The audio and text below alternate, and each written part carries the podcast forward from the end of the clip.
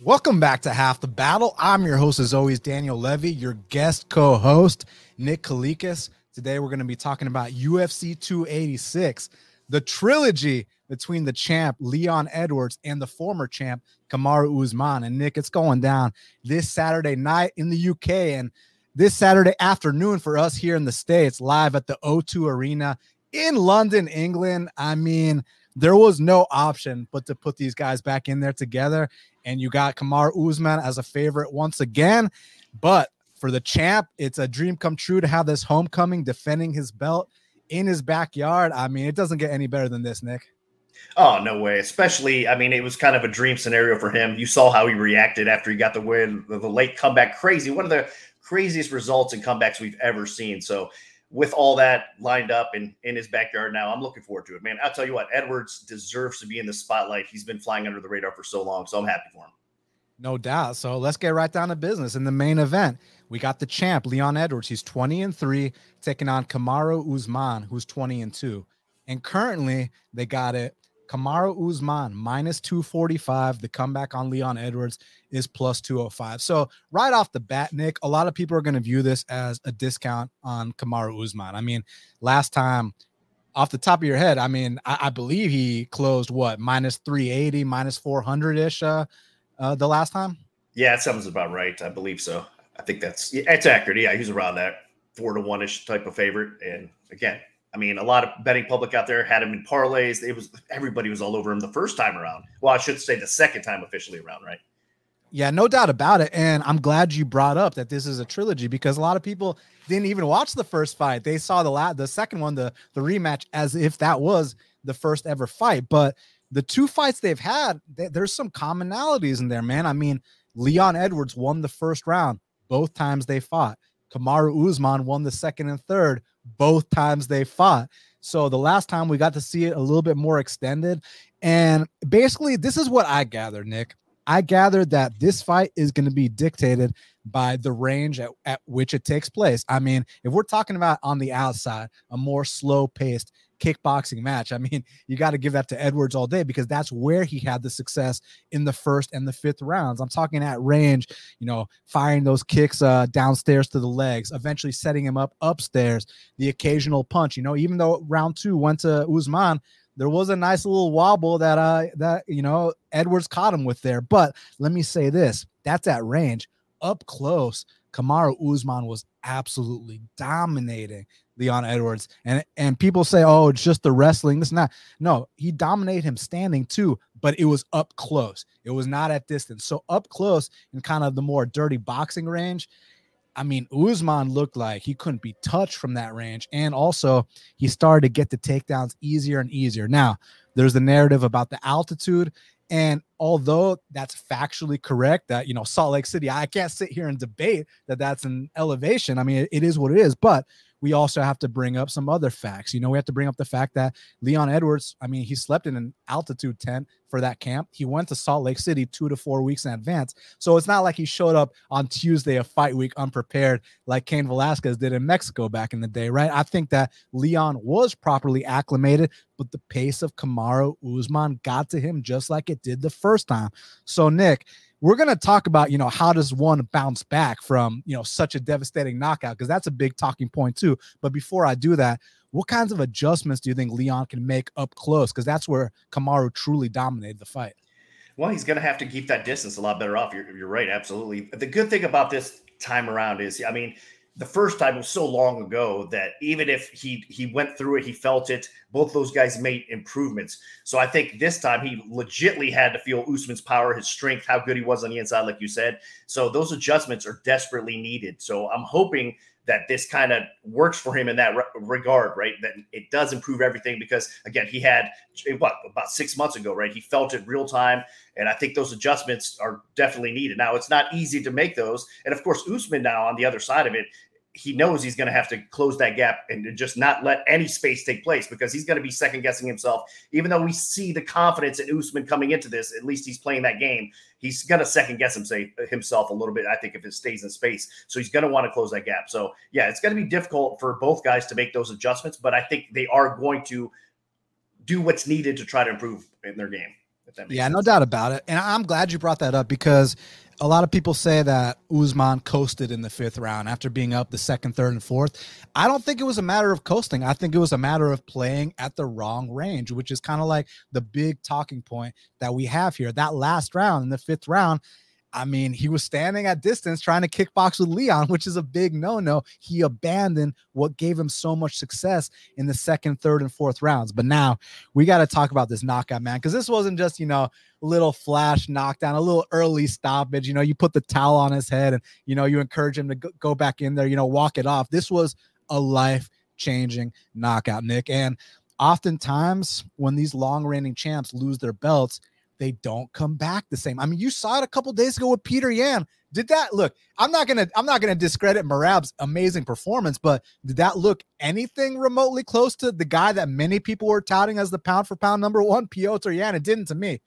No, not at all. That was shocking how dominant that performance was. I mean, yeah, it, you're right. I mean, it takes a toll on you. All these wars, all these fights for all these guys. I mean, it just it wears on your body, wears on you mentally. It just you take a step down, a decline when you're fighting at that high level. I, I believe that that's the case.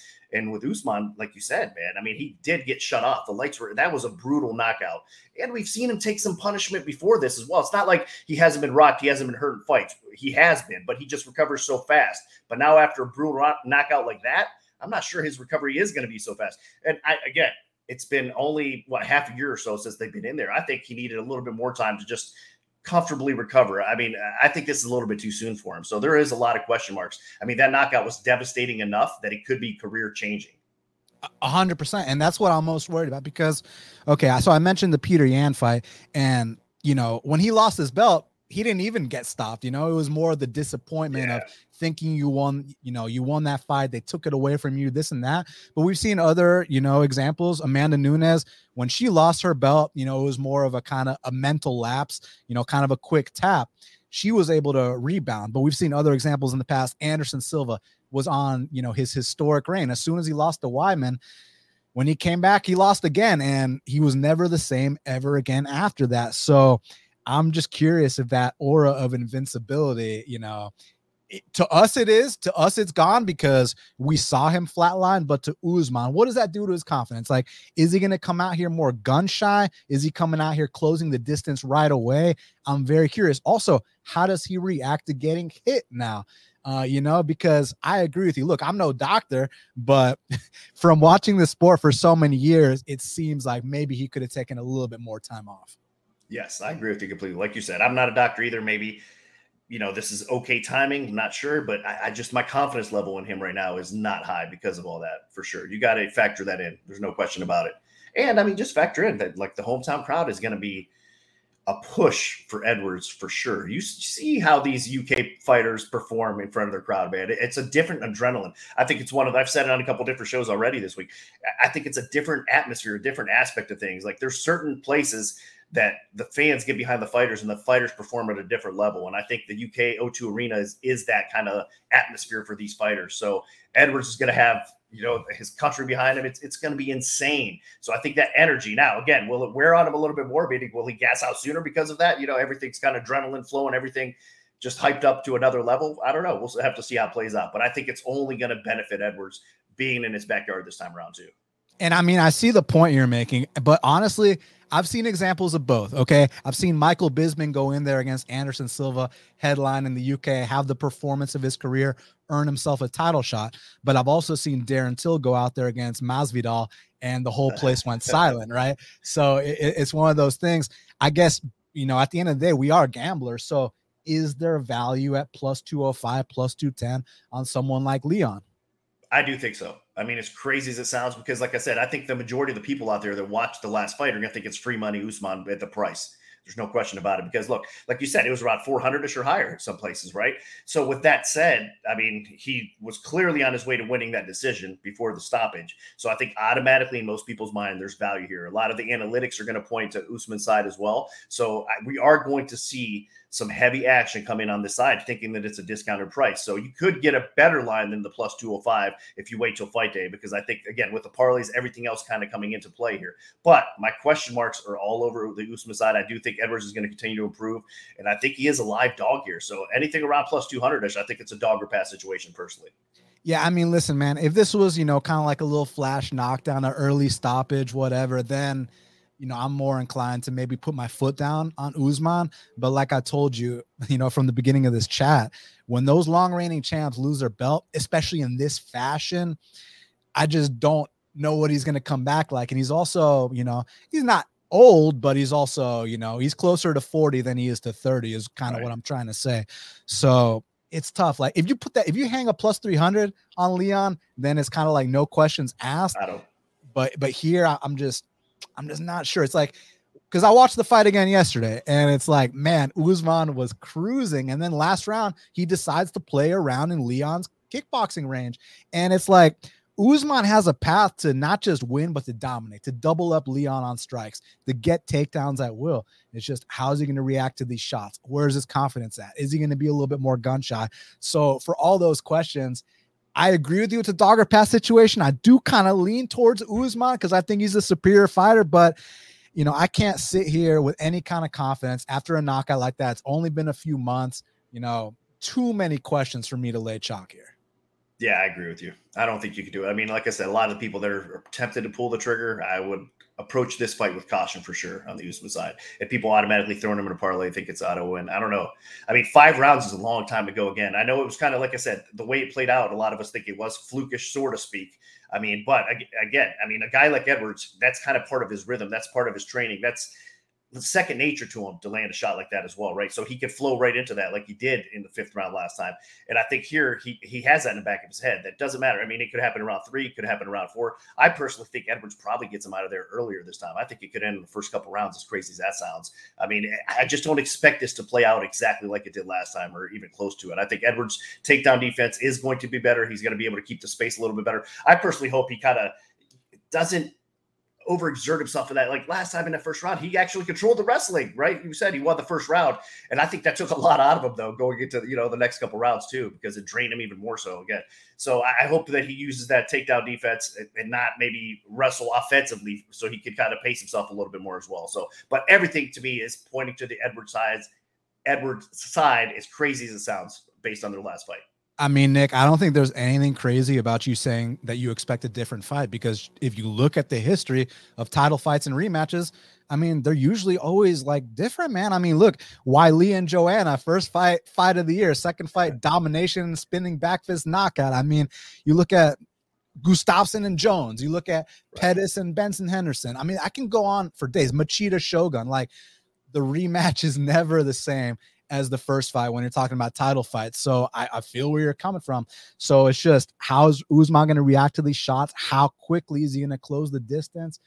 So so many questions for me that is just get, just please hang a plus 300 on Leon for me because that pl- I don't plus think 200 300 it's not going to reach plus 300 it, might, it, it, I would be surprised if, if the line approaches minus 300 for the Usman side like it might peak at that price right around there so you might get plus 250 ish plus, you know, if, at the most, I think. But again, if it reaches that point, there's going to be some sharps that come in for sure on the Edwards side. So this line will probably, you know, float around where it is, up and down a little bit. I don't think it's going to move too drastic from here, though. I, will tell you why I'm struggling to, uh, you know, to just go ahead and put the money down on Leon is because the box score, like you were mentioning. I mean, I always like to take the guys that can double up their opponents on strikes, that can land those takedowns at will, that can dominate, you know, the fight. But, you know, not to repeat myself, how's this dude going to come back? Because that was not just any knockout. So for me, when I have these many questions, usually I'll just go ahead and bet the dog. I mean, if I'm not sure, you take a plus 200 dog, but like, man, I know the other guy can dominate. I just don't know if he will. So I kind of need to sit back unless they really hang a big number on Leon for me. I can respect that. And I think a lot of people are going to follow suit as well. I, have heard a lot of sharp opinions that are just going to stay away from this fight. And that might be the best bet. And, stay but, away and watch and, and, you know, check it out. And hopefully it's an exciting fight. It's uncharacteristic of me to pass here though because like i said i love fading uh, the long reigning champion that lost their belt on that fight back. Because i mean it's your it's your dream to be a champion. Not only them but a, a challenger that loses uh you know on their title shot their first fight back they kind of look unmotivated at times. You look at what happened to Dominick Reyes. So like man um usually i would actually take edwards here as a bet just off principle I'm just not sure. I'm just not sure. So I got to sit back, man. I got to sit back. Yeah, like I said, I don't blame you because I mean, it, this could play out. Even though I don't think it's going to play out similar. I mean, like we said, it wouldn't be shocking if he does come in there, wrestle, close the gap quick, and just control the fight, make it kind of a dull, boring fight. I mean, we, none of us want to see that, though, man. You know, I, I no, like, no offense. I mean, wrestlers out there that have to grind people out to get the W, you got to do what you got to do. So even if it is boring and it's not you know, aesthetically pleasing or whatever to the fans out there. You got to get that payday. You got to keep dominating. Do what you got to do to win. So outside of that, selfishly, I'm just saying, like, you know what I mean? If, if that happens, so be it. But uh, all of us want to see exciting fights. We want to see competitiveness. We don't want to see a domination. Absolutely. So unless, unless you got money on him, right? But yeah, right, right. right. but yeah, we'll have to see what happens. But listen, co-main event of the evening Ooh. in the lightweight division. I mean, we we got World War Three here, man. We got Justin Gaethje. He's twenty three and four, taking on Rafael Fiziev, who's twelve and one. And currently, Nick, I mean, the line hasn't budged, man. Currently, it's still Rafael Fiziev minus 225. And depending where you look on Gaethje, I see from plus 175 to plus 190 but that minus 225 has not budged for the last few days. So I mean, what, what's uh what's the other sharp action looking like here? There's not a lot of sharp action on this fight. A little bit more on Gaethje, of course, because you know I mean the numbers, but there's not a lot of heavy action coming in here. I think there will be by fight day though for sure. I wouldn't be surprised if this line does keep dropping a little bit because man, Gaethje with all that firepower eh, in a firefight that we're going to see here. See, here's the thing: the difference here Usman in the main event might be able to control Edwards, and it might be a boring type of fight. This one is not going to be boring. We know that for sure. I mean, Gaethje is in all sorts of wars. He's fun. He just automatic. Like when you when he's fighting, you have to watch. I mean, it's just there's never a dull moment. And the Fiziev side of things, I mean, he's almost similar, right? Meaning that he might not, he hasn't had as many fights in the UFC, hasn't had as many highlight reels or whatever you want to say, but at the same time, he is one of the best strikers I've seen in the octagon in a long time. His technique, his power, just everything about him, his fight IQ on the feet, it's phenomenal to watch. So these guys are going to be slugging it out. I do favor Fiziev. I hope the line does drop because I do have a play on Fiziev and I want to get even a better price. So I know that's crazy because a lot of people out there, I, have made a lot of money back in Gaethje throughout the years, right? So I know what he is. I understand the talent. But in this spot here, I think you have to side with the chalk. I mean, I, I hate to say it because I know it's kind of a risky option at times betting against Gaethje, but here I think the durability of Fiziev is going to come through. And again, his technique. If they get in a firefight, I trust him a little bit more than I do Gaethje here. Gaethje's been in so many wars that something's going to give, and I think we're starting to see him kind of reach a spot where he is declining a little bit. And Fiziev, man, I mean, he's the dark horse in this lightweight division, I think, and he could potentially get that title shot. So both guys are kind of going in opposite directions right now. That's why Fiziev's favorite, and I think it's right. Yeah, and, and, you know when I'm looking into you know an opponent to fight Justin Gaethje, right? Like all the things you said are true. You know, Fiziev, much more technical kickboxer, has you know that Muay Thai accolades, this and that. We that's been established. The fast twitch, the explosiveness, all that, no disagreement.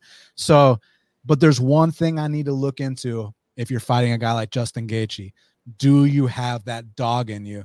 And Nick, I can tell you right here, right now, on half the battle, Rafael Fiziev absolutely has that dog in him. Point in case, watch his fight with Bobby Green. I mean, that fight was absolute bananas. And while Bobby Green doesn't have the same firepower of a Justin Gaethje, I'd say his defense is a lot better. Yep. I'd say he's faster than Justin Gaethje. And there's a lot of misconceptions about that fight because I believe what was the price on, on Fiziev in that fight? You know, sometimes okay, so he, okay, so he was like minus 315 in that fight. So people were expecting, you know, an early knockout, but Bobby Green is someone that people need to respect. Like, yeah. usually when guys beat Bobby Green, and I'm not talking about like, you know, these bullshit split decisions where people are landing takedowns and this, I'm talking about when you go to war with Bobby Green, dudes get pieced up. Look, look at Drew Dober. I mean, Drew Dober had to pull that one out of his ass to get uh, Bobby Green out of there. And Rafael Fiziev was standing in the pocket and he wasn't the one getting touched up, man. He was touching up Bobby Green. When Bobby Green was answering with, his fast hands, I mean, you saw the head movement of a guy like Rafael Fiziev. And that, that's against hands. We've seen, you know, in the Diakiese fight, the Matrix head movement against, against, against kicks. But now I have evidence that he can also, you know, dodge punches, block punches, uh, against a very fast combinations uh, puncher in Bobby Green. And going back and rewatching that fight yesterday, I was super impressed. Like I think people overblow uh, Bobby's success in that fight, and that's not to discredit a true vet of the game, an OG, someone that we hold in high regard. But Rafael Fiziev showed me the goods, and in that fight specifically, he showed me that look, if you're not going to knock out Justin Gaethje early, I'm confident you can go to war with him. Now, there are some things you got to be worried about. I mean, you know about the one punch knockout power of Justin Gaethje, not just in the UFC, even in his pre UFC days. But the funny thing about it, Nick, was that coming into the UFC, I was questioning how long of a career you know Justin Gaethje was going to have because you remember in his uh, it wasn't PFL, it was WSOF World Series mm-hmm. of Fighting. I mean, he was going life and death with every single guy he fought. He was getting rocked and wobbled every single fight. He would just find a way to win, and he's been doing that in the UFC. Here, it's just getting rocked and wobbled against a guy like Rafael Fiziev, man, that just seems really tough to come back from. Like I cannot, cannot, you know, I cannot discount the possibility of, you know, those calf kicks of Gaethje. You know the deal. His nasty uppercut he's caught he's caught a lot of people with in the clinch. His dirty boxing. He's just got that dog in him. But luckily for him, you know, sometimes these credential kickboxers they want that pretty fight. You know, they want they don't want to get touched, but they want to touch you, right? Fiziev is down to he's down to get down to the nitty gritty, and that's what I saw in that Bobby Green fight. He does have that dog in him, so therefore, I'm I'm considering laying it as well. Nice, good. Because I, I, like I said, there's not too many people. There has a lot of people are hesitating laying that chalk uh, on Fiziev. So I'm glad you agree because, like I said, I think we're going to be. It, it, just auto automatically for most people out there. When you see Gaethje at a big plus money, especially against another striker, I mean, it's almost an auto bet for people. But again, I think you got to look deeper like you did, and you can find some value in Fiziev despite it being the chalk side. So I agree. Like I said, man, I hope the, the line keeps dropping. I hope we get 200 or under. That'd be great.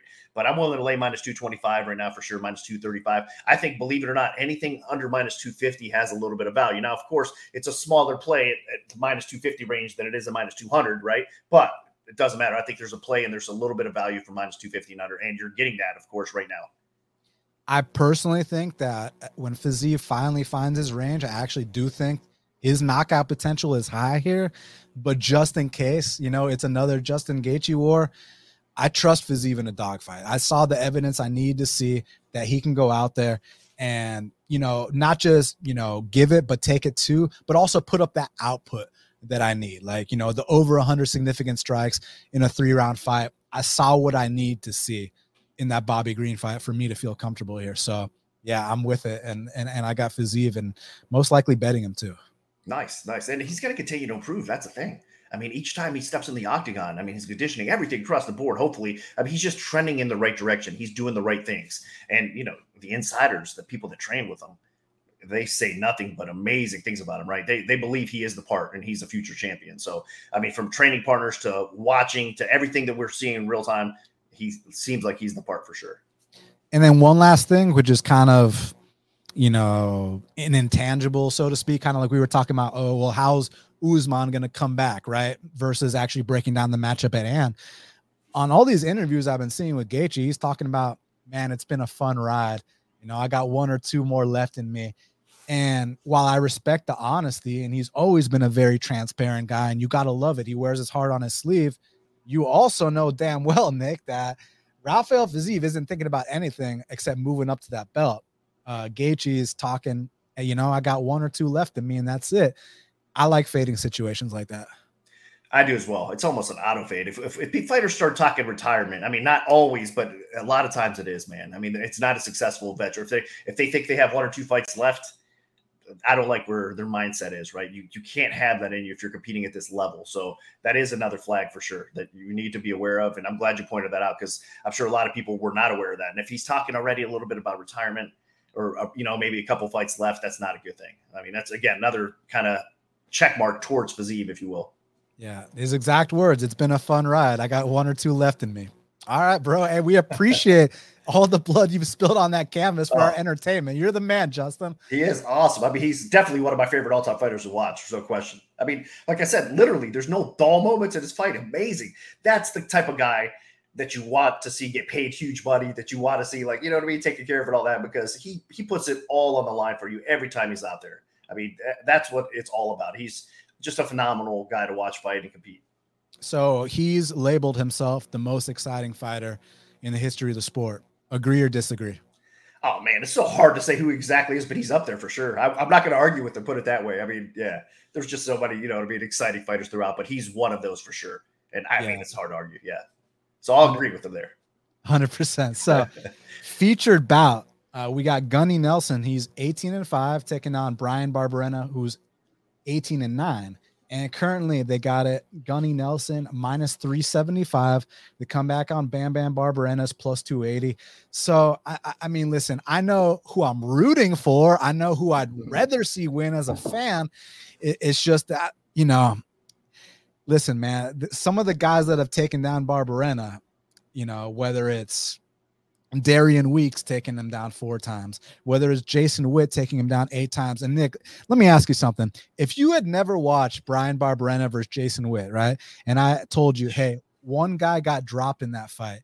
I know damn well that you would guess Jason Witt was the one that got dropped yeah, in the fight. No question. But it was actually Barberena that got dropped by Witt in that fight. So here's the thing. I mean, I'm just bringing these things up that he's been taken down, you know, eight. Uh, so five times against Anthony Ivy, eight times against Jason Witt, four times against Darian Weeks, five times against Matt Brown, four times against RDA. So, I mean, the the the blueprint is out there for Gunny to do. And Gunny, even though you know I've criticized him in the past, you know he never fights and this and that. I mean, the dude's got some wins on, on his resume, man. Like even man. dating to back in the day, tapping out Omari Akhmedov back in 2014. When he beat Brandon Thatch, Brandon Thatch was the talk of the town. When he beat Albert Tumenov, I was like, there's no way Tumenov's going to lose to this guy. When he beat Jouban, he made it look easy. Uh, Cowboy Oliveira overcame a little bit of adversity. Ooh, that was a so, wild one. Yeah. That, yeah. that was crazy. So here it's like this if Gunny wants to test his stand up with Barberena, I like I'm not saying that he can't have success because he's more of a, a, low volume sniper, but the volume and the output, I mean, Barberena has got him covered in spades there.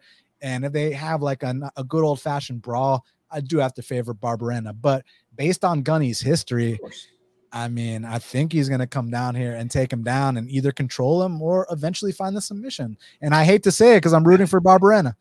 Uh, yeah, no, I'm, I'm, you know what, Barberena, eh, you can't like be disappointed from what you've seen of him as of late. I actually thought there was a point in his career where he was already hitting the decline spot, right? I was like, all right, this guy's just gonna, he'll be on the roster soon. Um, and then he had this resurgence being these vets. Like uh, it, it's incredible to me. Here's the problem, though. I mean, he, I don't want to say this disrespectfully, but he's got no business beating Lawler. He's got no business beating Matt Brown. He's not a he's not on their level, right? But at the same time, he just got him at the right time in their careers. Because if you're looking at Robbie Lawler in his prime, he destroys Barberena. That fight's not even a question, right? Same thing with Matt Brown. So those are awesome wins. And you know what? If I'm Barberena, I mean, you hang your hat on them. That's just they're phenomenal have on your resume, right? But those guys were strikers past their prime. You know what I mean? He was able to kind of be more durable, have more conditioning. He, he was able to outwill them, so to speak. Now, then he steps up, fights a ground fighter, he gets beat. Th- that's the thing. Gunnar Nelson is another one of these aging vets that is on a different level than Barberena. But if, like you said, if this fight stays standing and it becomes a brawl, Barberena definitely has a shot. But the line isn't priced because of that. The line is priced because Gunnar Nelson is going to get this fight to the floor. And once he does, I mean, the line will look like he's minus 2,000, minus something. You know what I mean? He's just, he's going to run circles around Barberena on the floor. So Gunnar Nelson is an elite level jiu-jitsu practitioner for sure. He can get the takedowns here. Even like you said, on the feet, he's not a fish out of water. I mean, he's got that kind of karate style. Uh, but again, you don't want him brawling at this point of his career. I think if, if this was a few years ago, I would even trust Gunnar Nelson on the feet more so, right? But it's not. It's not. He's not in that spot. So yes, Barberena has a path to victory he's if he's able to keep this fight on the feet, he's going to have some success and he might steal this fight. But I don't think that's going to be the case. I think we're going to see Gunnar Nelson get him down, take his back, and then submit him. I, I think that's how it's going to play out. So for me, there's actually value in Gunnar Nelson, man. And we're getting some sharp action. The sports book, sports books in general got hit on Gunnar Nelson earlier. The line moved up a little bit, right? And now once it's peaked, it's coming back down. We've had some sharp action hit the Barberena side because they're saying, all right, wait a second, what if he can't get the takedown? So I get it. So there is sharp action that's bringing the line back down towards Barberena, but I think that sharp action is wrong. And I'm not hesitating at all. So, meaning that uh, if you're looking to put somebody in a parlay, I think Gunnar Nelson is your man this weekend, especially as the price drops, because there's value betting him straight. So, if you're looking for something to tie into, maybe a, you know the college basketball tournament start, of course, exciting March Madness time, baby. So, if you're looking for somebody you know maybe throw in a parlay, I, I recommend putting Gunnar in there or betting Gunnar possibly by submission or inside the distance type of prop like that. I think he's going to win this fight. So before we talk about this bout between Jennifer Maia and Casey O'Neill, everyone do me a huge favor, smash the like button. And if you're not already subscribed, please subscribe. Also follow my man Nick at Fight Odds. Now I got to give a big plug to this week's sponsor, Daily Fan MMA. So, guys, did you know DraftKings has more than $1 million in prizes this weekend for UFC 286? With contest entries that cost as little as 10 cents, there's no reason not to compete if you like to gamble on mixed martial arts. And if you need some friendly advice to help you find an edge against the competition, you know you can always get that at dailyfanmma.com. That's right. We're back with another sponsorship from Brett Apley and Daily Fan MMA was giving out a special 20% off a monthly subscription for half the battle listeners only when you go to dailyfanmma.com slash BFP and use the promo code BFP286. Now, I know a lot of you signed up for that free trial during UFC 285 and shout out to my man my man Kev who used that trial and he won himself a pair of free Leon Edwards signed gloves. And there's no reason why one of you can't be the next big winner. So guys, dailyfanmma.com has DraftKings analysis for every fight on the slate premium podcasts, projections, rankings, betting content, and more. Plus, you can get access to the lineup optimizer, which can spit out up to 300 DraftKings lineups at the click of a button. And if you're looking for a, a great free MMA community Discord, they have that too. With more than 600 members, it's truly a great place to hang out if you just want to sweat uh, some fights with people like you. So I'll post that Discord link in the description below. And again, make sure you guys check out dailyfanmma.com slash BFP. Use that promo code BFP286 for 20% off your first month of content. And personally, I, I cannot vouch enough for Brett Apley and what he's doing in the in the DraftKings community. Absolutely as sharp as they come. And he's the kind of guy I've known a long time. And me and him can talk fights and we're both so stubborn in our process we can't talk each other off the sides but we can appreciate you know each other's uh, line of thinking are you familiar with uh, brett apley at all nick I do, just from social media and stuff. I know he's doing a great job out there. I, I mean, I personally haven't done shows with him or anything like that, but down the road, it's a very good possibility. Absolutely. I highly recommend you do. And everybody, take him up on that offer. You will not regret it. Now, Nick, we got to talk about this matchup between Jennifer Maia, who's 29 and 1, taking on the undefeated Scot Casey O'Neill, who's 9 and 0. Currently, they got it. Casey O'Neill minus 185. The comeback on Jennifer Maia is plus 150. Now, Nick, I understand that there's a lot of action here coming in on the dog Maia. and also Casey O'Neill's coming off an ACL surgery. So always, you know, begs the question, how's she going to come back? Well, interestingly enough, she actually came back ahead of schedule. So, you know, I don't know if that's a good thing or a bad thing. I, I assume it's a good thing that they cleared her early. Um, so you know, she's been doing her thing. Here, here's my deal with Maia, and I don't want to sound disrespectful, but I just want to be honest. Um, I think that Maia got a very undeserved title shot. And let me explain what I mean by that. So she got, you know, she lost to Katlyn Chookagian.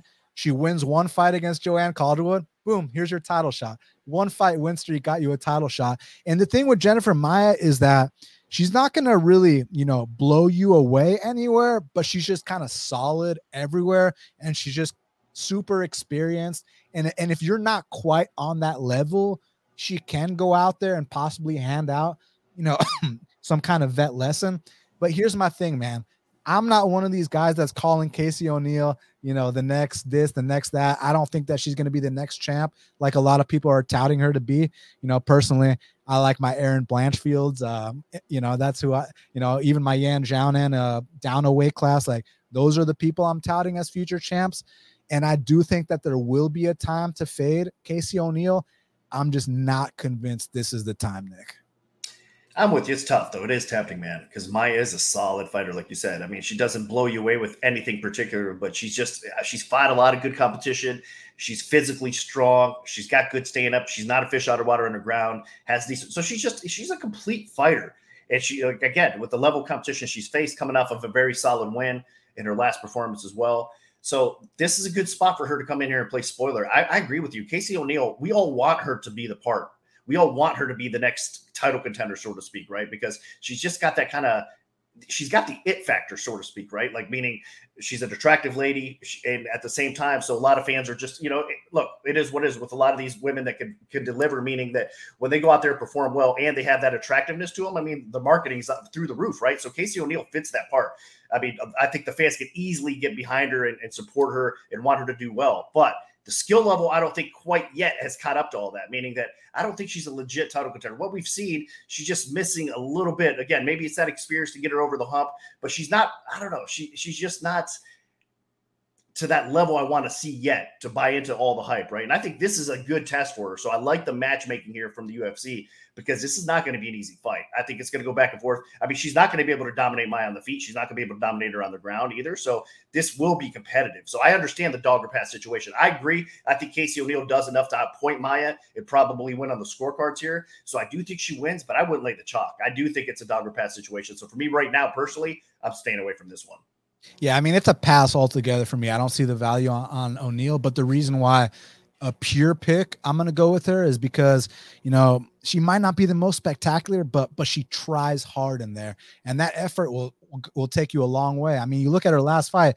I don't know how it was a split decision, but I mean, Nick, she went out there and she threw 395 strikes. Like those are the kind of numbers that make me smile. Like you guys know how I've been talking about Jamal Hill since day one because you don't see, you know, guys at 205 putting up the numbers of, of little guys. Well, Casey O'Neill puts up the numbers of little guys. So I like that. Um, it's just coming off the ACL surgery. This is a step up in competition. So I'm going to sit back and observe. But, and also, I don't think there's any value on the line, but my pure pick will be Casey O'Neill by decision. Yeah, I like it. And I hope she performs good, man. I hope she comes out here and clearly wins this fight. So we do think, okay, that was a quality, quality win, right? The Modafferi win was good. And, and that's the thing. Look, Modafferi floats under the radar. She's not an easy out for people that just got to look at her think, oh, I mean, whatever. Modafferi's a legend in the sport for a reason, man. And she's not an easy out.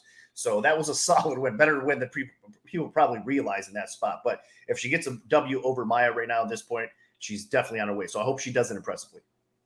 Now, kicking off the main card, this is going to be a super interesting fight, Nick, in the middleweight division. We got former title challenger Marvin Vettori. He's 18 and 5, taking on Roman Dolidze, who's 12 and 1. And currently they got it Marvin Vettori minus 270. The comeback on Roman Dolidze is plus 230. So here's where I'm kind of like, you know, I, am not planting my flag on Dolidze, but I'm curious if he's a live dog here. And I understand the reasoning that people are taking uh Vettori here, similar reasons to taking Usman over Edwards. You know, the volume difference is, is quite substantial here. And Marvin Vettori holds the record for second most strikes landed in a light heavyweight fight. You know, remember when Paulo Costa pulled that stunt? They had him, they first uh, they put it at Franklin weight at 195. You know, my boy Rich Franklin. And then Apollo was like, nah, let's go to 205. So they went to 205 and Marvin put up some insane numbers in that fight. Here's here, here's my thing though, man. Like, I think, and and I know this is gonna sound super disrespectful, but I'm trying not to. I'm just trying to be honest. I think that Marvin Vettori being a top five guy speaks more to how shallow middleweight is than to how good Marvin Vettori truly is. Because I don't see, you know, when I think of top five guys, I, you know, you look up a weight class at 205, Jamal Hill, Ankalaev, Jiri, like like Rakic. It's like, oh my god, like all these guys on any given night could win a belt. Whereas here at middleweight, like I don't see Marvin Vettori ever winning a belt, and I just think that he's kind of gotten away with durability and toughness and output, which are three amazing qualities to have. But I see him being hittable, man. I, I see him being beatable. And the thing about this guy, Romando Dolidze, is you know he came into the UFC, he was a little bit hit or miss And then after, so he took his first L to Trevin Giles. You know how I always talk about it. No one's exempt from that first L. Doesn't matter who you are, unless your name is Jon Jones or Khabib. But if they stick around long enough, they'd take their first L's too. But so he has that fight with Giles in 2021. Three months later, he comes back against Staropoli, gets gets the decision. But then he, so that was June 2021. He doesn't come back until June 2022. He takes a full year off and he's just come back looking like a marauder. He's just come back looking like a brand new man. I mean, like I know dudes have beat Kyle Daukaus before, but like who, who's broken Kyle Daukaus's face like that? I know that guys have caught Phil Hawes before, but usually Phil Hawes is dominating the fight before he gets caught. Like like in the Julian Marquez fight, Phil Hawes was mopping him, got caught in the Chris Curtis fight, Phil Hawes was out striking him, got caught. The Dolidze fight, I mean, Dolidze just is kind of unique. I mean, the guy pulls guard and then he's rocking you off his back. Then he's going for a heel hooks and blowing your knee out. Then they get back up to the feet and he one punch knocks you out. And it's easy to be like, oh, but that was a quote unquote meme finish. Okay, next fight against Jack Hermansson. Like, who have you ever seen like calf slice oh, Jack Hermansson and then pound him out? So when I have multiple examples of him getting away with these unique things, it, it's hard for me to call it a fluke. And while I'm not sitting here looking you in the eye with a straight face and saying that he's going to do something like that to Vettori, I just look back at Vettori is very hittable. Vettori's kind of on the slower side. Vettori's already kind of over the hill in the sense that, look, I know he's still in his 20s, but he's already had his two Adesanya fights. He already had his title shot. He already had his number one contender with Whittaker. Like, so back to my original point, I think him being top five only speaks to how shallow middleweight is than it does to him actually being that caliber. Um, and I say that with as much respect as possible. So I'm not getting behind this minus 300 here personally. Here's the thing with me. I agree with what you said, and it's been impressive for Elise's performances. You're right, man. And I mean, dude, that calf slicer was so nasty. I had Hermansson in that fight, so he just, I was like, and we were doing okay. It looked like, you know, I mean, Hermansson was in a good spot. And then that happened. I was like, holy cow. Now, I'm not shocked by it either. I mean, on the ground, this guy with his leg locks, with his knee bars, with his positioning, with his technique, he, and then on top of it, look how much power he's got too. So technique and power in a case like that is dangerous as heck. But here's my problem. I, he does have the power on the feet for sure. He's improving in that area. But Vettori should be able to, if, he fights smart, he should be able to kind of make this an easy fight. Keep this fight on the feet and be able to outpoint Dolidze here and not get knocked out. I think that's his path. And I think it's very simple for him.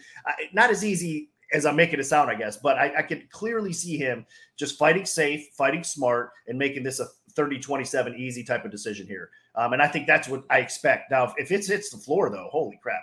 I mean, this could change quick. Even though Vettori's not a fish on the uh, out of the water on the ground and whatnot, I still think there's a level, and, and has proven that. Even I mean, Hermans is not an easy guy. He's got such a good ground game in his own right to get caught up in something like that. That tells you Dolidze on the ground is definitely a beast. And again, he's improving his striking. So I, I get it. He's on the rise. He's getting there, but he's not quite there yet. And I do agree with what you said, though. I mean, Vettori being in like a top five middleweight says a lot for the middleweight division. You're absolutely right there. Um, it does need to get a little bit deeper. For me, it's a surprise because the light heavyweight division historically was a little bit uh, you know, we on the weaker side. If you looked at the two weight classes, even though there's been some dominant champions like Anderson Silva and whatnot, there was still a lot of life in the middleweight division. Now you're seeing, like you said, light heavyweight division is actually pretty respectable, and the middleweight division did get a little bit more thin. So it's interesting to see how this plays out. Of course, for the rankings and everything else, Dolidze getting this upset win and just kind of elevating to another spot makes it intriguing for sure. But I just don't think he's going to get there. So for me, I'm not going to take the bait on Dolidze. I know he's going to be a very popular underdog uh, for the MMA betters out there in betting community, and, and, they might have a shot at getting it, but I'm not going to be sold on it. I get for me, it's another spot where if the line keeps dropping, which it will, because we are starting to see some action on Dolidze. Uh, so it's going to drop a little bit. Then it's a, he's another kind of parlay spot for me, Vettori. Something small, something fun, more more so. But I would go Vettori over Dolidze here. I just don't. I'm not going to bite on the dog money here. You see any sharp action on Dolidze? Yeah, a little bit. I mean, but nothing overwhelming yet. But there is more sharp action coming in, trying to take that dog right now. So, and, and I'm expecting, you know, and I think there will be more of the trickles kind of coming in there. Now, again, I don't know if it's going to be a max bet type of situation where we're taking 30, 40,000 and then, you know, he gets popped with a max bet, anything like that. But I do expect some decent action to keep coming in that way and sharper side. But see, like, we're going to talk about this Hadley fight coming up. And, you know, I see almost no threat from Malcolm Gordon whatsoever. Whereas, like, I do, I do see a threat from Roman Dolidze. That's why I'd be more tempted to parlay Hadley than I would Vettori.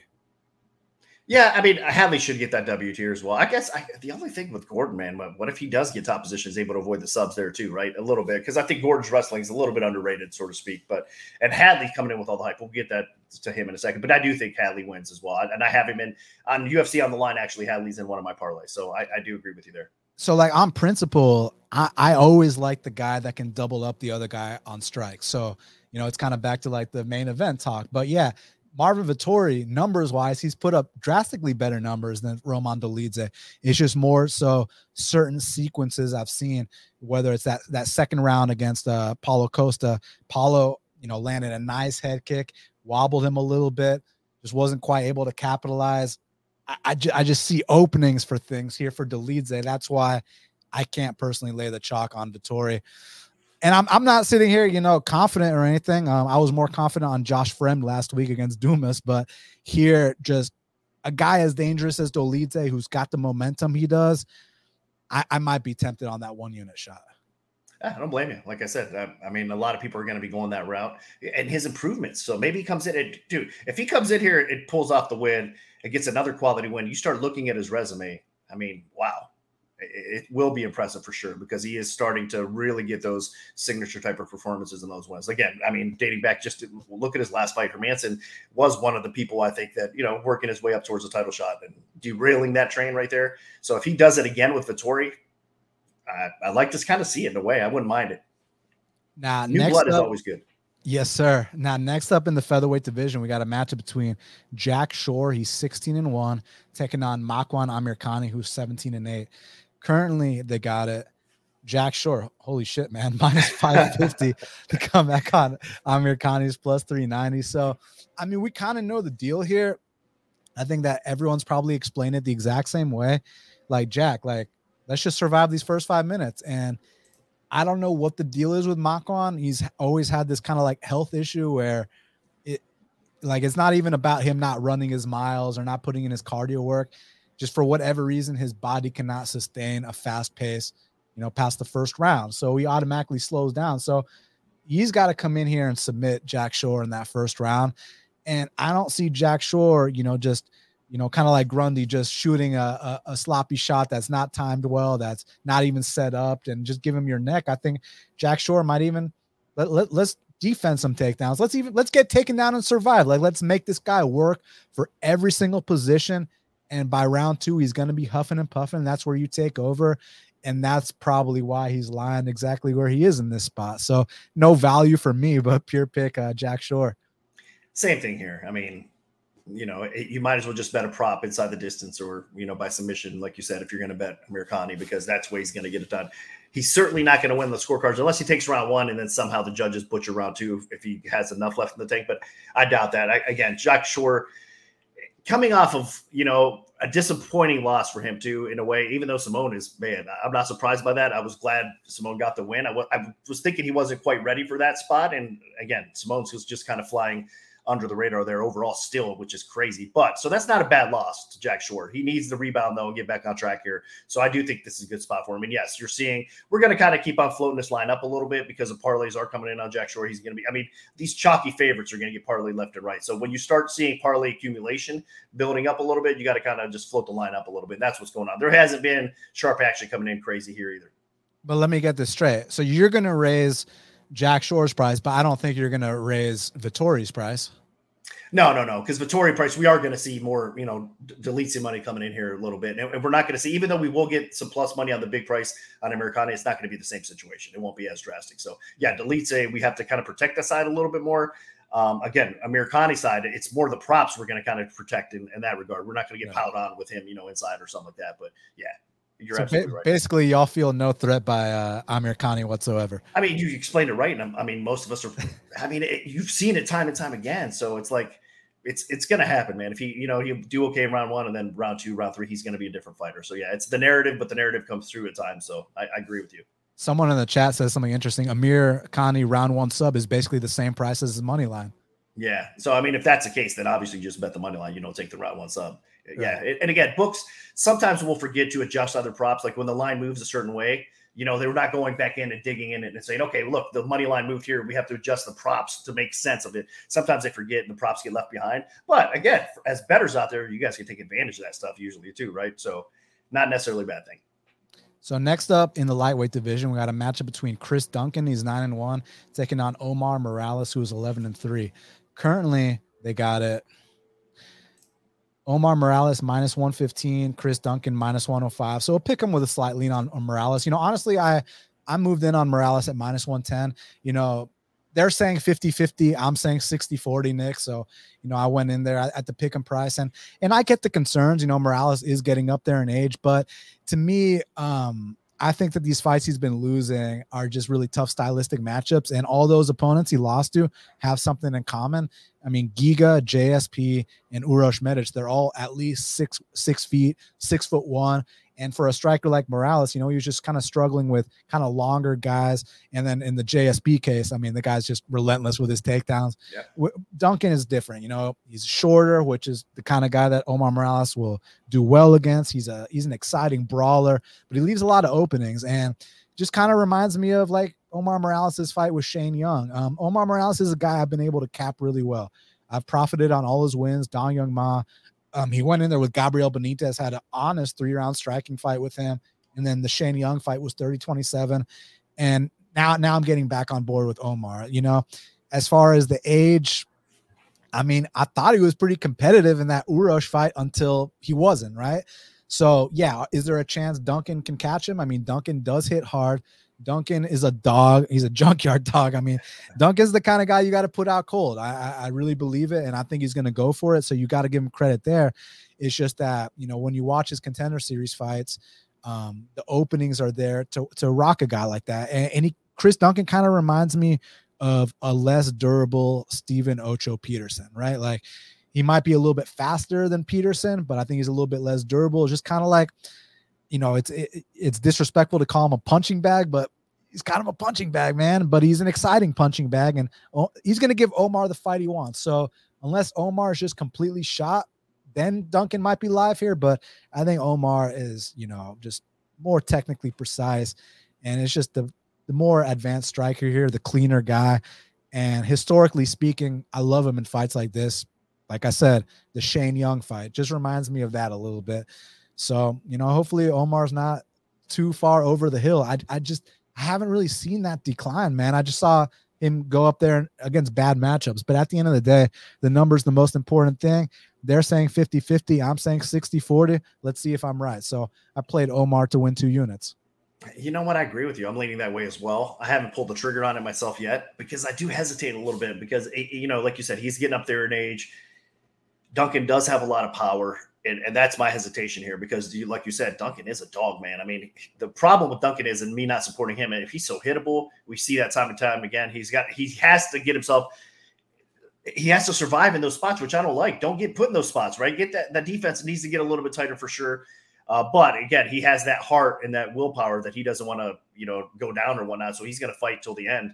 So that's what makes him dangerous here. But I do agree the line's a little bit off. I think Morales is just a level above him. So if he doesn't get caught, he doesn't get knocked out by Duncan, he'll win on the scorecards or possibly find that finish because Morales, he can get Duncan out of there too. I mean, there's no question about that. So I do think at a minus 110 type of price, you got to go with Morales. So I agree with you there. I don't think it's going to be a letdown type of fight or snoozer. This fight will be another one of those. We were talking about the Gaethje fight earlier, right?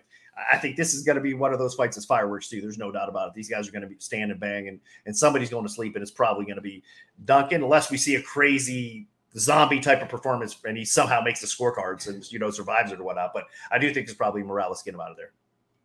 Now, next up, also in the lightweight division, we got a matchup between Sam Patterson. He's 10 1 and 1, representing the UK, taking on Yanal Ashmoz, who's 6 and 0 from Israel. Currently, they got it. Sam Patterson minus 275. The comeback on Yanal Ashmoz is plus 225.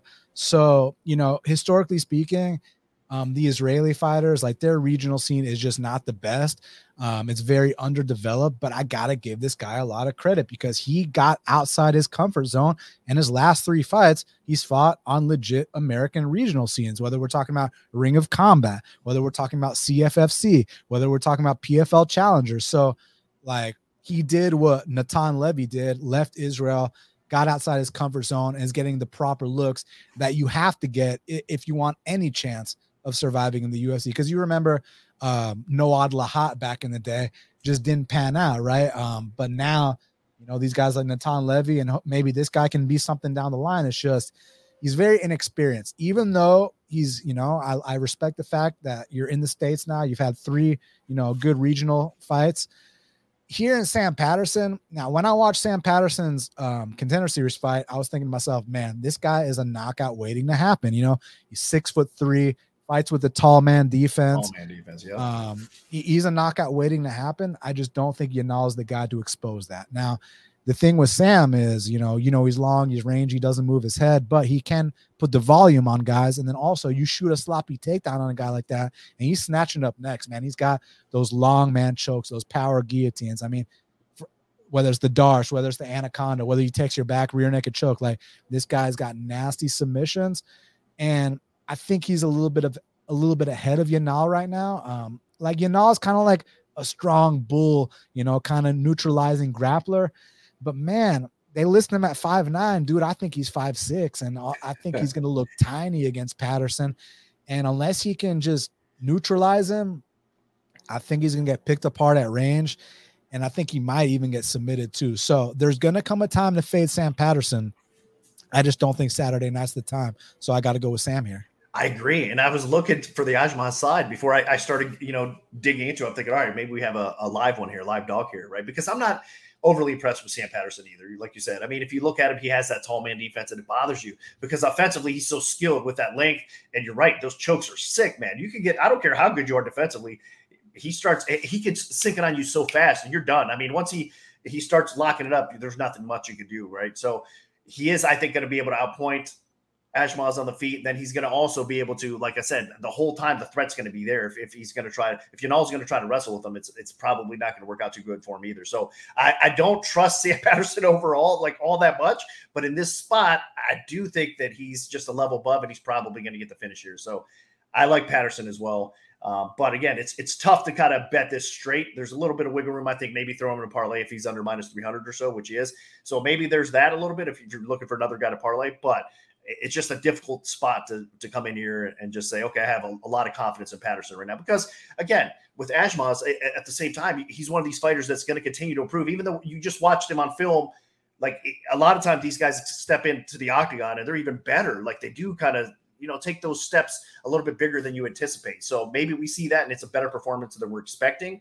So that's where uh, there's a lot of hesitation again, and a lot of it's based on the chalky price a little bit too. So for me, I am going to take Patterson though. I think he wins it.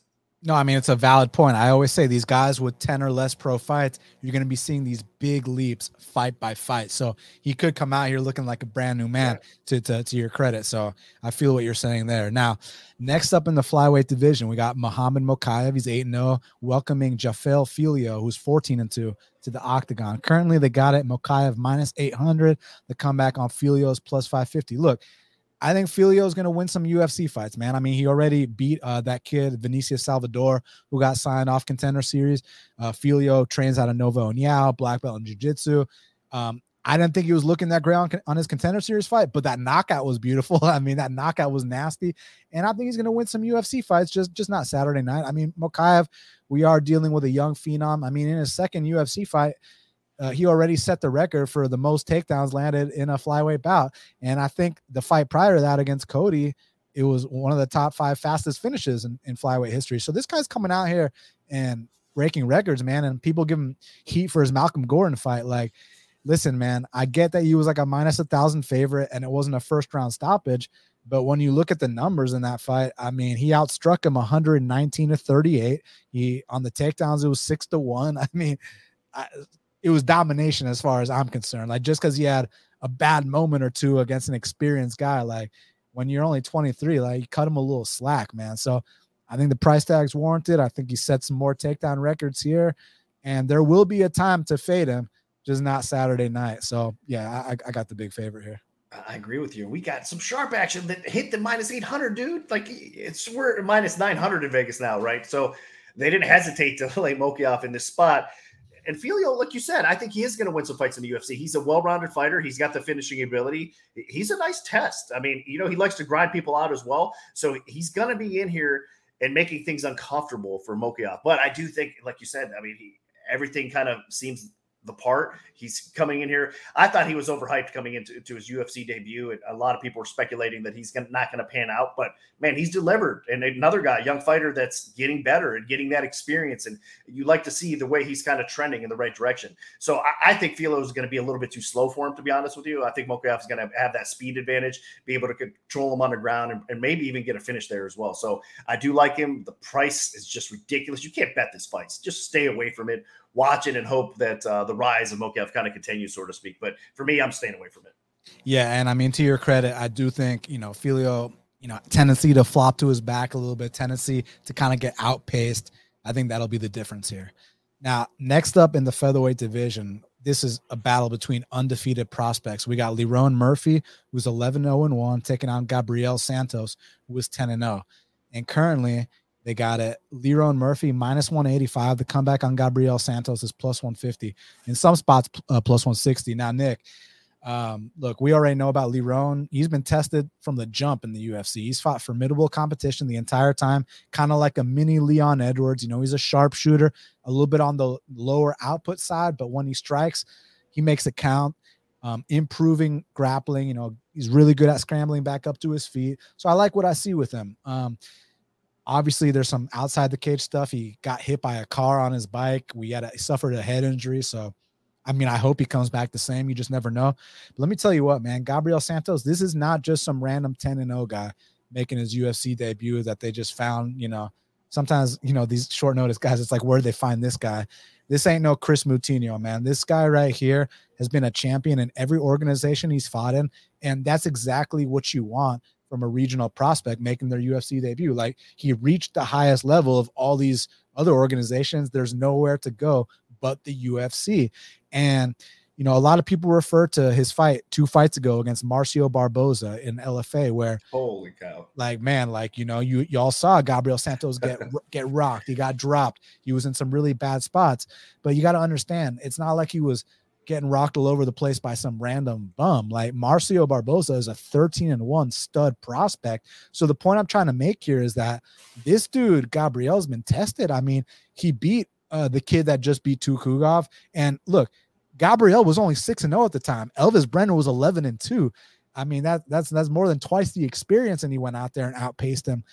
Obviously, the Marcio Barboza fight, it's on Fight Pass. Y'all have to see it. Just an, an incredible fight. And I even tweeted when that happened, sign Gabriel Santos right now. He had a subsequent fight against a 12 and 2 guy.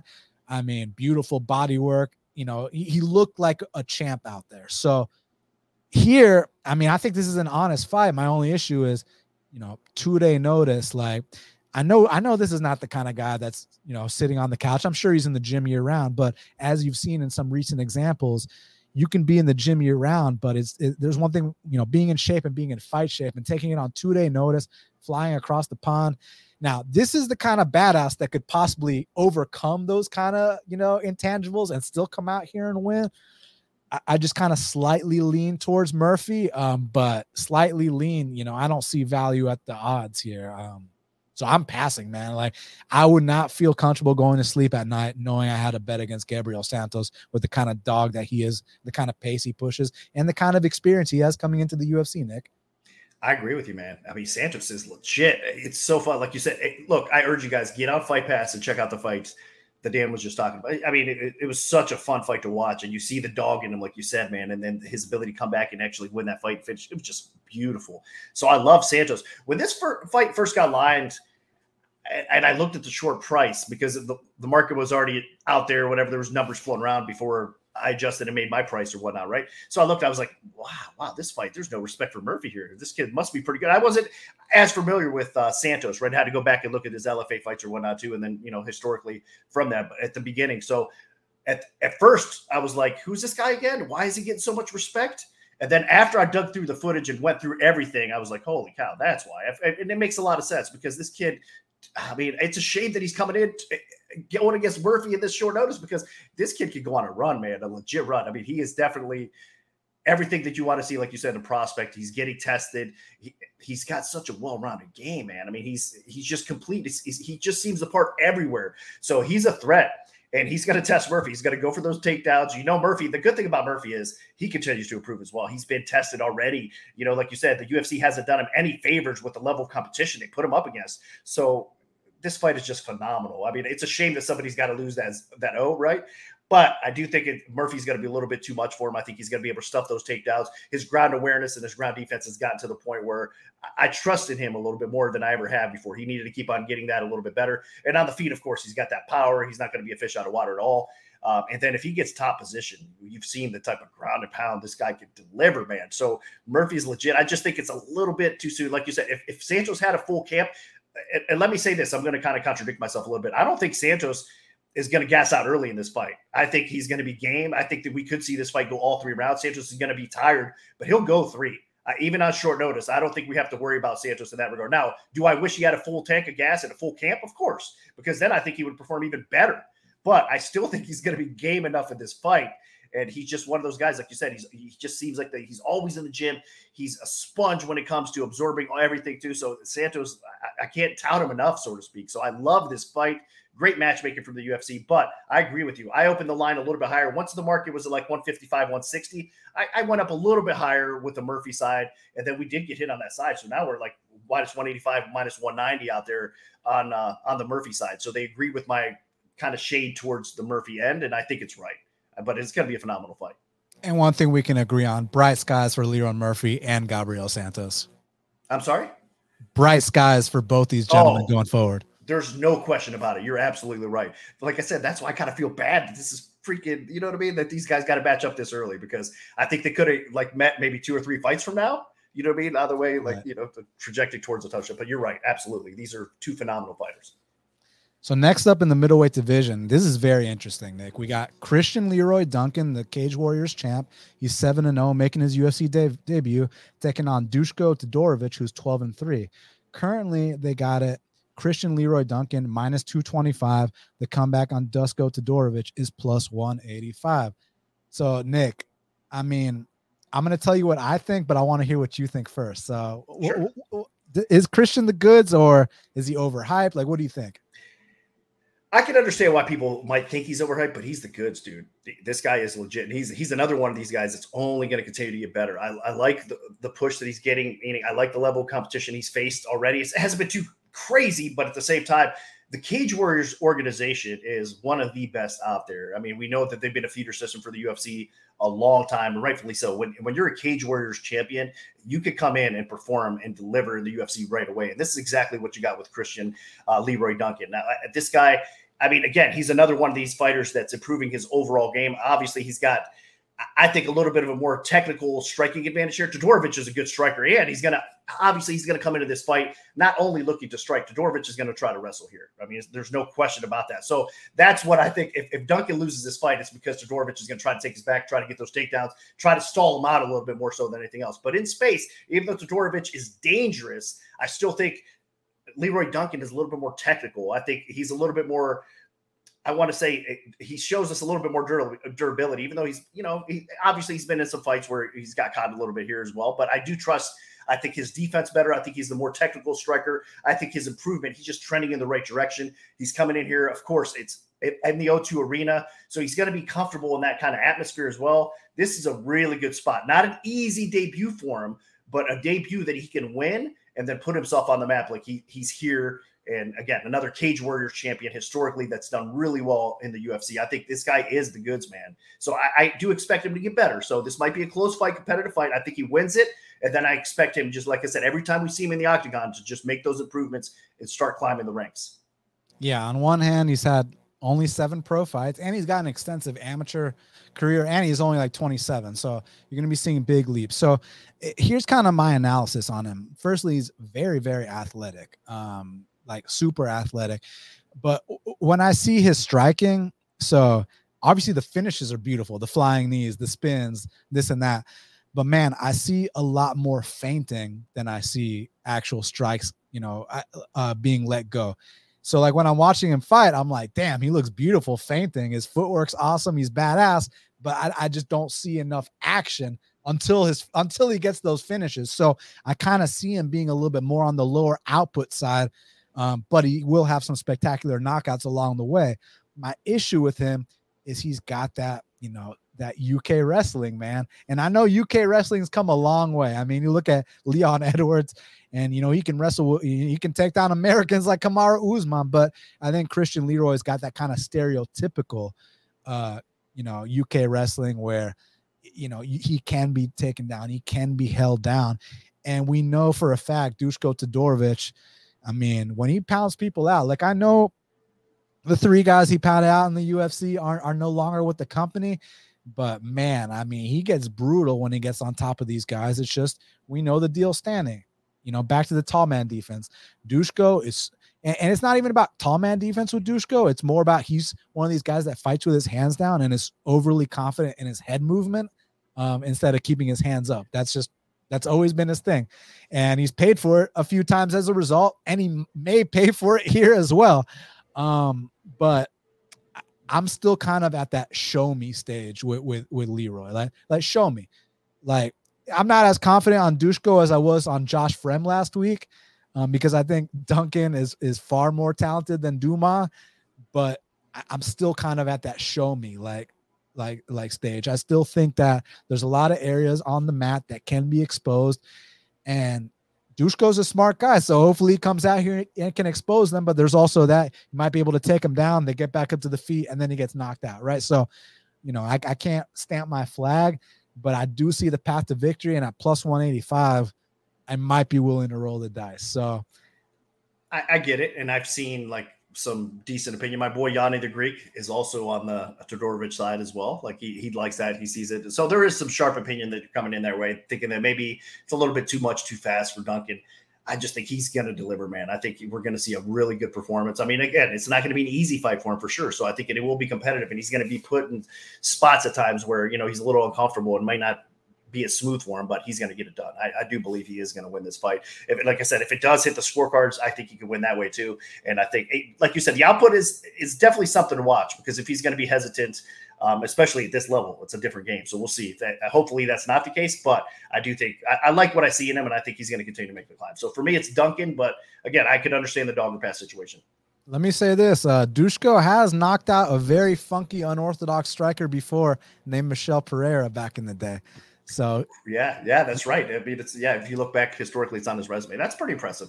I mean, but, especially with what Pereira has done in the UFC this far. So. But if I'm picking Dusko here, I do not want you to bang with this guy. I want you to take him down right away, hold him down, and pound him out. Because you know, I'm not saying Dusko can't have success standing. I'm just saying I I know the liability. I know he's not going to change. He's still going to be relying on his head movement. Like that's just Dusko.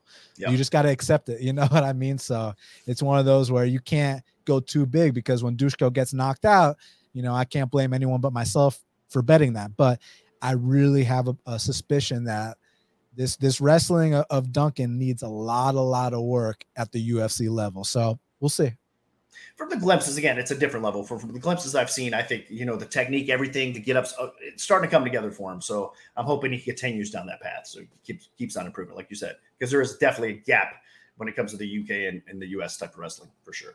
So Nick, I know you're a little short on time, so we'll go in a little funky order for these last few because I, I do want your thoughts on a few specific ones. So we'll skip Hadley and Gordon for now. We'll come back to it if we have time, but I mean, I know we both have Hadley there, but I want to talk about this flyweight fight between Joanne Wood, who's 15 and 8, taking on Luana Carolina, who's 8 and 3. Currently, they got it Joanne Wood minus, uh, 190. The comeback on Luana Carolina's plus 160. And, and Nick, um, let me ask you something. Do you know which record Joanne Wood holds uh, in UFC women's history? Which record she holds in UFC women history? Hmm. No, I do not off the top of my head. That's a good question. Joanne Wood um, has the most first round losses in UFC oh, women's shit. history. Really? Yeah. Yep. Wow, that, that, that's a shame, dude. Because she's she's too good for that, man. Like you know what I mean. But but that tells you, I mean, the letdowns are head scratchers at times from her, man. But yeah, no, I had no idea that that was the case. Interesting. But you know what else is a head scratcher? If I told you she was 37, would you believe me? No, No, that's the other thing, right? She's like, 37. Yeah, that's ah, man, time flies, dude. All these fighters, like I look at some of these, you know, even Jon Jones, everybody getting up there in age. It's amazing how fast. So yeah, uh, and she's performing like she's, you know, as of late, she's perform, performing that way, like she's an aging fighter. But I mean, not to jump the gun a little bit, but personally, I think this is a good bounce back spot for her. I mean, she has to be Carolina. If she doesn't, I think, I mean, we might see her hang up the gloves, right? I mean, it's one of those spots, I think, for her. If she can't win this fight, then maybe she shouldn't be competing anymore. Not, not to say Carolina's like not, you know, an easy out or anything like that. But I mean, if you're, again, the Joanne Wood that has, was on her way to a title shot, man. I mean, she was this close for a freaking title. She, she was lined up for her, but, you know, things didn't happen that way or whatever. And then she lost the fight and lost her title shot. So she definitely deserves, I think, to kind of rebound here and get back on track and maybe have a few more fights in her career. So I hope she gets it done. But the confidence level is not there for me. But I do like her. I'm going to pick her to win. I just think it. Carolina could maybe do some damage a little bit, it's, and it might be a close fight. But I think Wood across the board is the better mixed martial artist here in every aspect of the game. Yeah, it's just that I don't think she's got a couple more fights. I think win or lose, this she's is her. Not. I think this is a retirement fight, and you've seen that you know people will lose to to fighters that they'd normally beat most of the time. Like even a Assunção last week, like, man, 17 seconds away from cashing my plus 130. You know, some unfortunate things happen, but it's just more evidence that, like, you know, when it comes to the retirement, like, you think Frankie Edgar would have lost to Chris Gutierrez five, 10 years ago? You know what I mean? So no it's, it's just one of those things that when they get to that point, like, she's not title challenger, uh, Joanne Calderwood anymore. She's not the one on the climb. She's 37, wants to have a kid, this and that. And it's so easy to be like, well, I mean, her last two fights were the champ Alexa Grasso and the uncrowned champ Taila Santos.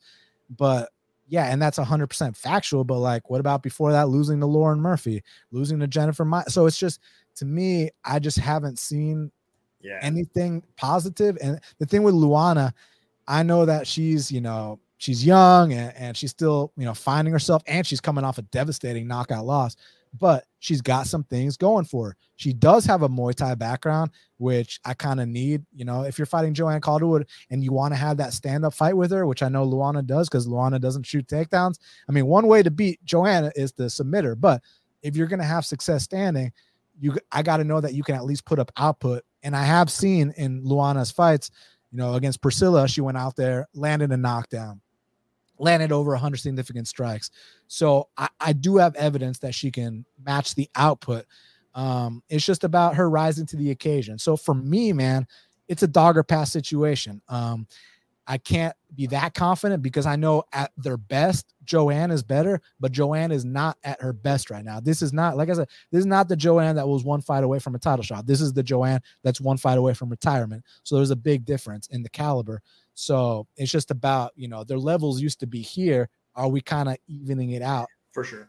I do so, think they, they they are a lot more even now than, you know, than they were, like you said, not too long ago. And it's a shame, man. It's, it's just sad to see some of these fighters get to that point. But you're right. It should it's probably gonna be more competitive than it should be. And if we see Carolina finishing Wood, then we know it's time for her to hang up the gloves. So like if, that, if that's the case. So like I said, I'll be pulling for her though, hopefully, because in you know, again, historically, I think she's been just such a good representative for the weight class for the female divisions and just across the board. I mean, she's definitely a fighter that was fun watching perform. And like I said, that's why I'd like to see her kind of get back on track. If it, whether this is her last fight or not, I hope she gets the win if it is, so she can just kind of ride off to the sunset with the W. Or if not, then at least maybe have a couple glimpses of what she used to do and then ride off to the sunset. So I'm interested definitely to seeing how this plays out.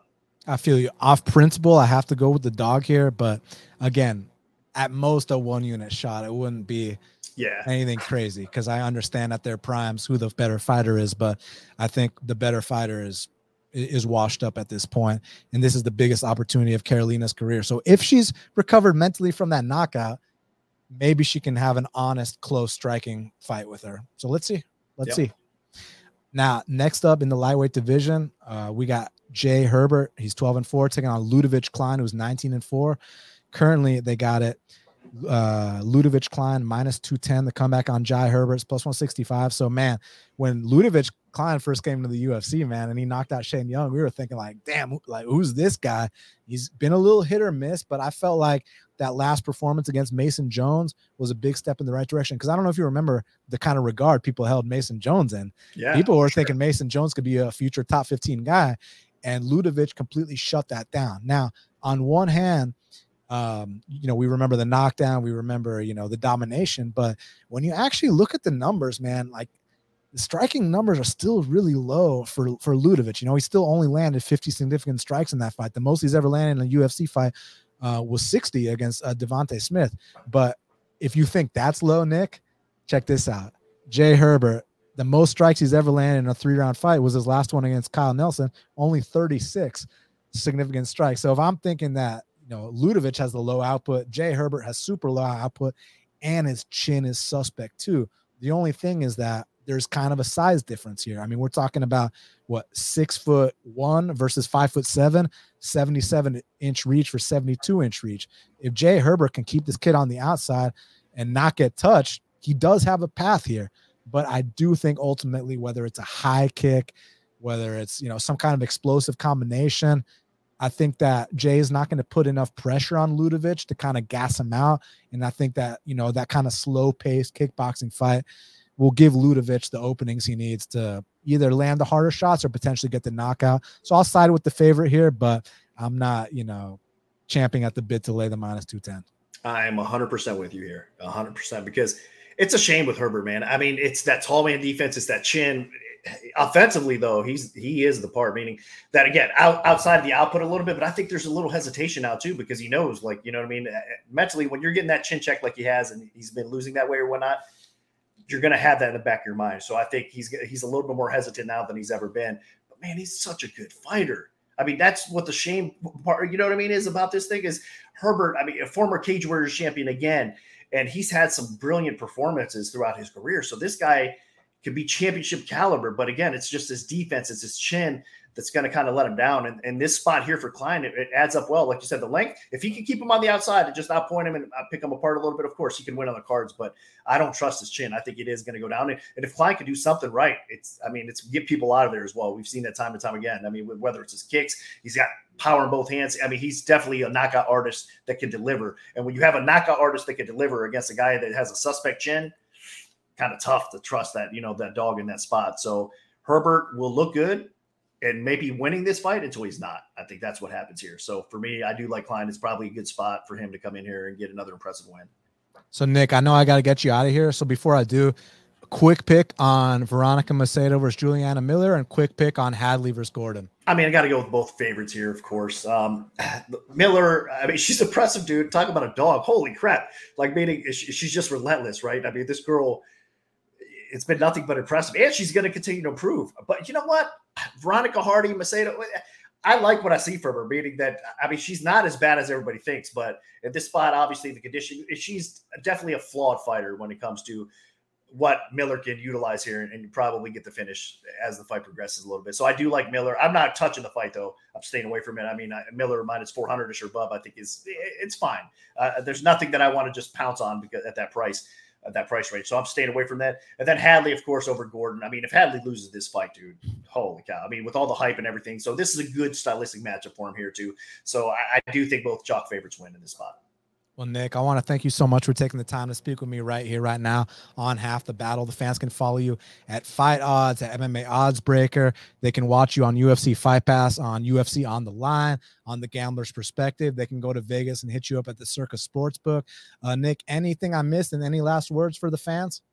Uh, no, it was a pleasure being on here, and I'm, I'm glad like I'm able to do this. Um, I know it's tough, especially with a you know conflict with us doing the UFC shows or whatnot, but it's always fun to do shows like this. So I appreciate the invite. Keep kicking ass out there, man. You've been doing a great job.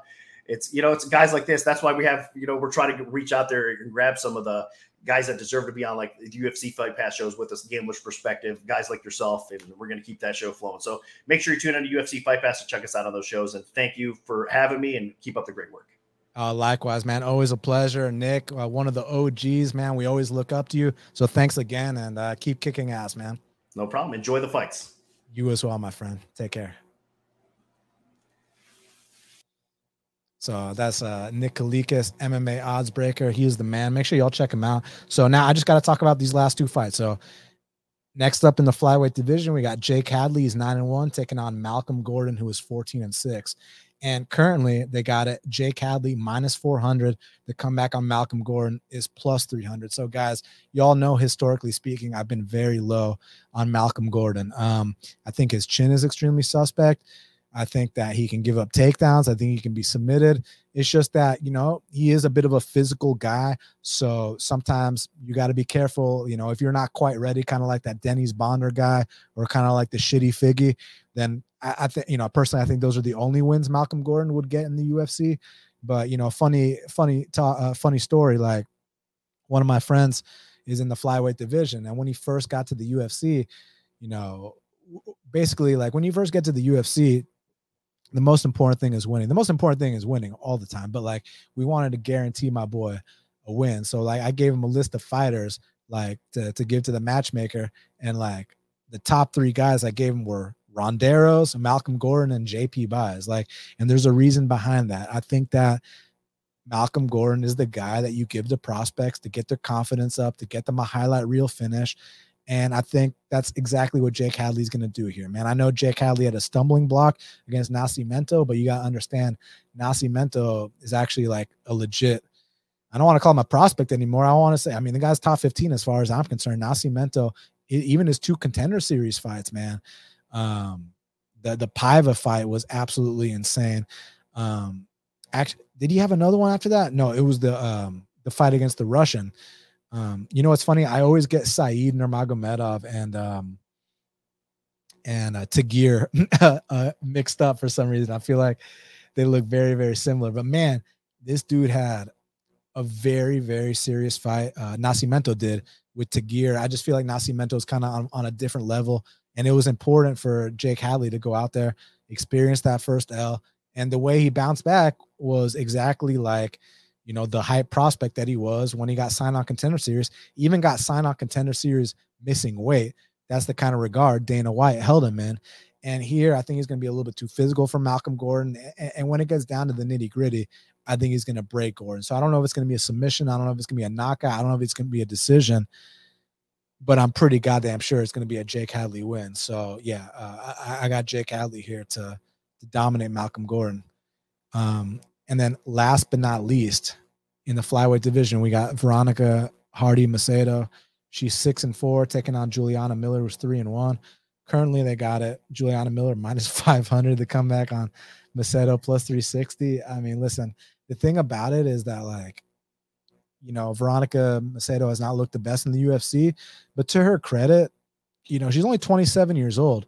And the last time she fought was in 2020. So, like, I mean, she's like been just a kid this whole time. And, you know, UFC debut was against Ashley Evans Smith, who wasn't the best, but it was, you know, up at Bantamweight. Um, then she fought Andrea Lee down at Flyweight. Another, you know, if you're not in the top 15, Andrea Lee's a tough fight. Then she fought Jillian Robertson, who, if you're not in the top 15, Jillian Robertson is a tough fight. Polyana Viana can be a tough fight at times too, and Macedo subbed her in the first round. But then the Bea Malecki fight, you know, even though that's a really bad look losing to Bea, Bea's so much fucking bigger than Macedo. Isn't Bea like, yeah, she's five foot nine with a 74 inch reach. Like those are grown man numbers, you know what I'm saying? So here against Juliana Miller, I don't think her striking is anything special. Um, I think she's super green.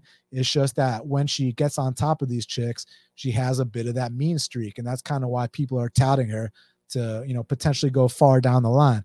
Now, I'm not ready to be one of those people yet. I need to see a little bit more. We're talking about a three and one prospect, but at least we see, you know, that kind of that aggressiveness and that kind of when she gets on top of these chicks. Uh, remember the way people used to regard Aspen Ladd when she got on top of these chicks, like she'd maul them back in the day.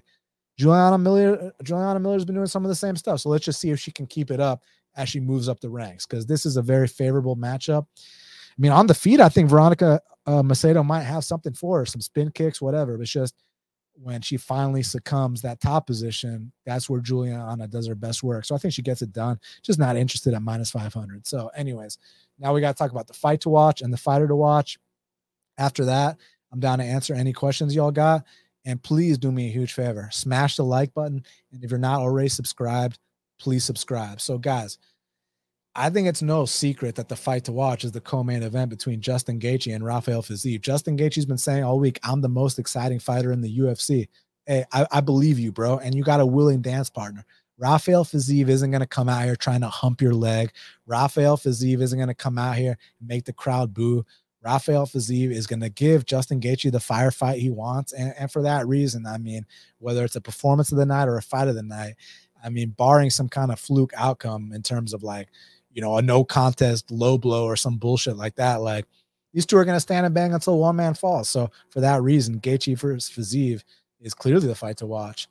And my fighter to watch, this one's a little tougher, but you know what? Instead of a fighter to watch, let me give you a, a second fight to watch. And let's go with Lerone Murphy versus Gabriel Santos. You're talking about two undefeated prospects, two guys that I think are going to go far in the division and Lerone Murphy comes in the UFC automatically fed to the Wolves. Gabriel Santos won a belt in every organization he fought in outside the UFC and fought legitimately tough competition to get to this spot in the UFC. So this is a true prospect showdown. And for that reason, that's your other fight to watch. So I cannot wait. Now, I'm going to scroll up to the top of the chat and I'm down to answer anything y'all got for me. And then after that, I'm gonna get out of here. Uh, once this is over, y'all do me a huge favor and leave me a comment. Feel free to share all that. You'll help out the show tremendously, and I'm so grateful that you're here with me. So, sci-fi writer said, "Looking forward to the breakdowns. Usually driving when listening. That's why you never hear from me. Well, it is good to hear from you." Robert says he's got a max bet on Kamaru by decision plus 110. Okay, good luck. Rex Lee, let's go, Dan and Nick. I appreciate that. Taylor Ramey said, communists don't give a thumbs up and subscribe. Yeah, so all you non-communists, hit the subscribe, hit the thumbs up. I truly appreciate it. Got my boy Will Martin in the house. Let's get it. Let's get it. Marcus Williams, fuck yeah. Uh, hit up my boy, the Nubian Bookstore, and congrats on that very sharp, big bet on Merab. My boy put like uh 10 large on him, you know what I'm saying? So it's fucking awesome to see you go out there and just uh cash and you know see your hard work paying off, my man. Um, Rips and Picks said Veronica Hardy first fight just did an interview with Ariel saying she took six months off because of long time concussion symptoms. Usman could easily be dealing with mental and physical problems. They're very, very valid points, man. Um, Kavathi says Usman decision is better than Usman money line. Know, suit yourself, you know, whatever you think is best, man. I, I ain't the one placing the bets for you. Uncle Scoop said, I really think Usman wins most of the minutes again, but you know, should have taken more time off. Feel like um, he's gonna be more susceptible to the clip. Number two high on Usman, not high enough for Leon. Okay. Dirty Reg said Usman still feels like the better fighter to me. Uncle Scoob responded, Usman is the better fighter, but Garbrandt has been the better fighter in a lot of fights. Liddell was the better fighter than Franklin. So, you know, he's suspecting that the chin and the durability is going to diminish in this fight, which I understand. Um, and then they had like a little back and forth. You know, I'm sure y'all had fun with that. Choi B said, Gaethje, this is the fight. His years of brawling and eating punches uh, bites him in the ass. Yeah, um, hopefully, because I'm, I'm betting on Rafael Fiziev most likely. So, uh, Dan Goldstein said, um, you know, champions that have lost their belts have only won the immediate rematch three um, out of 11 times. Shout out to 311. What a great band. Um, but yeah, exactly. Like we were talking about that long reigning champ. Once they lose the belt, they don't often come back the same. And that's just, that's just facts, you know? Um, but Usman's, you know, on a different level mentally than a lot of guys. So maybe he's resilient enough to bounce back. We just have, just remains to be seen. That's what makes this fight so intriguing. Dan Goldstein also said, I can lose three bets on Roman Dolidze and still be in the profit. So why would I not bet him again? Also, he thinks Roman could finish him. Next uh, are in play. It's kind of hard to submit a guy like Vettori from the, you know, with like a choke, but maybe like a heel hook or maybe a head kick or something. I don't know. We'll have to see.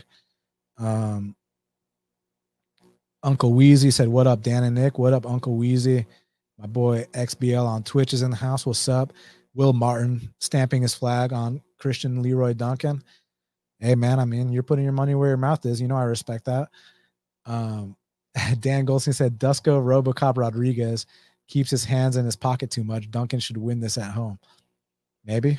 I mean, unless uh Dusko takes him down, you know.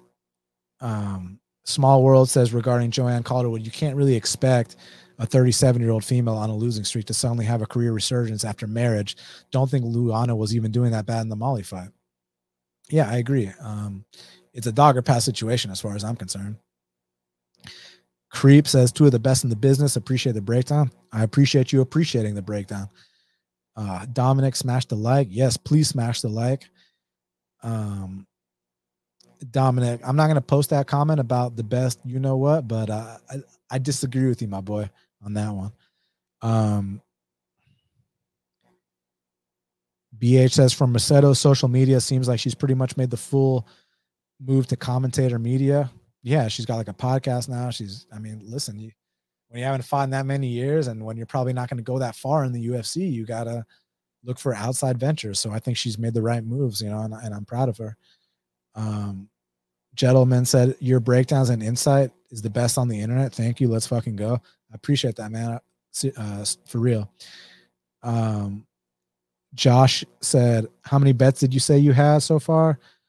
Um, so I, right now, at the time of this recording, I've only bet Omar Morales at Pick'em, but I'm eyeing that Fiziev, and then I need to see if I'm actually gonna take those dog shots on Carolina and Dusko. I'm still on the fence about those, but I'm not on the fence about Fiziev, and I already played Morales. Um, VH said Fiziev tape is essentially MMA porn. Um, Small World says, "Do you in camp? Do you practice rear naked choke defense in particular? Seems to be the one submission anyone on any level can be caught by."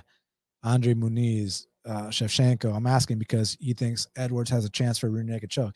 I mean, it's just one, of course you practice it in the gym. It's just one of those things that once you know it's under, like basically once you know the forearms under the throat and they got the back of the hand on the head, that's when it's just it doesn't matter how good your defense is. That's when it's really hard to to escape it. So like a fully locked in rear naked choke, man, it's just basically what my professor says is don't get there you know don't get there right so you know there are certain things you can do you know try to um, get rid of the hooks try to slide your body out but that's you know worst case scenario i mean that's like when it's locked in it's locked in basically.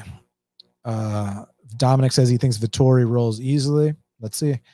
Um, Small World says, as a BJJ practitioner, I imagine you would appreciate how important hand fighting and back mount survivability is.